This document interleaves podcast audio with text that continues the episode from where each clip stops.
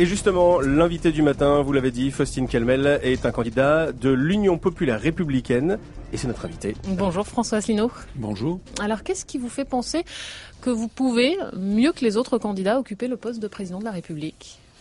Écoutez, moi je suis euh, celui parmi les candidats, l'un de ceux en tout cas qui a le plus d'expérience et je crois euh, l'un de ceux qui connaît le mieux les dossiers. D'expérience sans avoir jamais été élu? Euh, Si, j'ai été élu au Conseil de Paris, mais surtout j'ai été, d'ailleurs je signale que parmi les favoris, on donne, il y a des gens qui n'ont jamais été élus.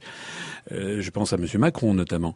moi j'ai été pendant plusieurs années euh, au cabinet du ministre de l'Industrie du Commerce extérieur sous le gouvernement de M. Balladur, et ensuite euh, pendant plusieurs années euh, dans le cabinet du ministre des Affaires étrangères du gouvernement Juppé sous la présidence de Jacques Chirac. pendant quatre ans, j'ai donc ainsi fréquenté les allées du pouvoir et participé à des entretiens au plus haut niveau. Or, je rappelle que le président de la République d'après notre Constitution, d'après l'article 5, est le garant de l'indépendance nationale.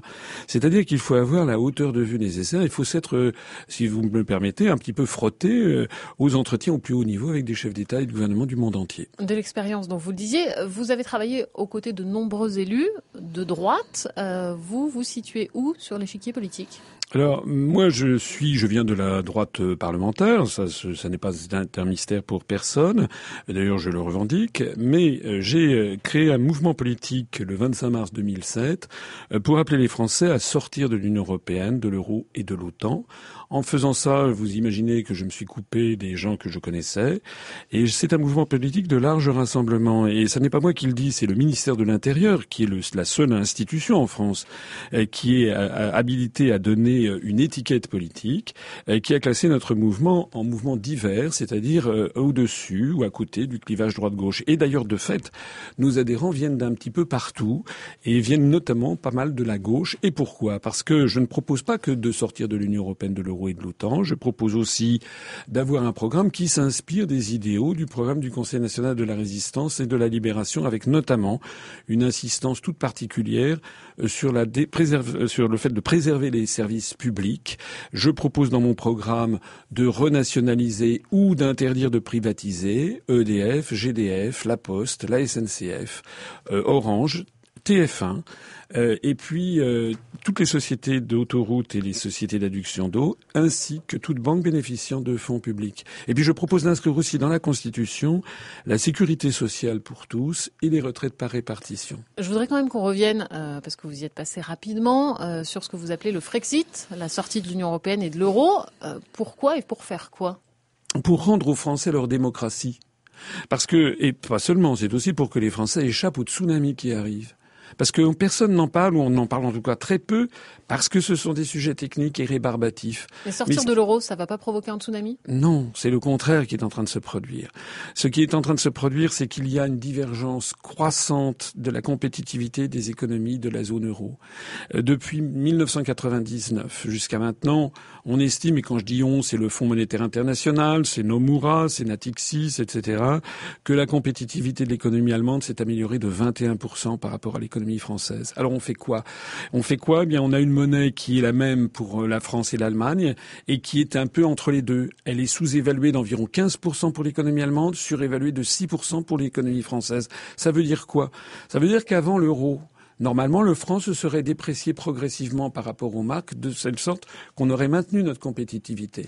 Comme on ne peut plus le faire, eh bien, on a donc euh, des déficits commerciaux géants, on a une monnaie trop chère et le chômage ne fait que monter. Je sais que c'est un petit peu compliqué, mais je mais peux... En sortant de l'Union européenne, de l'euro et vous le disiez aussi tout à l'heure de l'OTAN, euh, est-ce que vous faites pas une France complètement isolée Non, ça, ça fait partie. Sur le plan économique et international? Non, écoutez, nous avons euh, un voisin qui s'appelle la Suisse, qui est ni dans l'Union européenne, ni dans l'euro, ni dans l'OTAN, et qui est, selon le programme des Nations Unies pour le développement, l'un des pays du monde où l'on vit le mieux. D'ailleurs, les pays d'Europe occidentale où l'on vit le mieux, ah, C'est un modèle très différent, le modèle suisse. Non, c'est pas si différent que ça. Vous savez, il y a des gens qui disent qu'ils ne vivent que des, que des, que des banques. Non, ça n'est pas exact.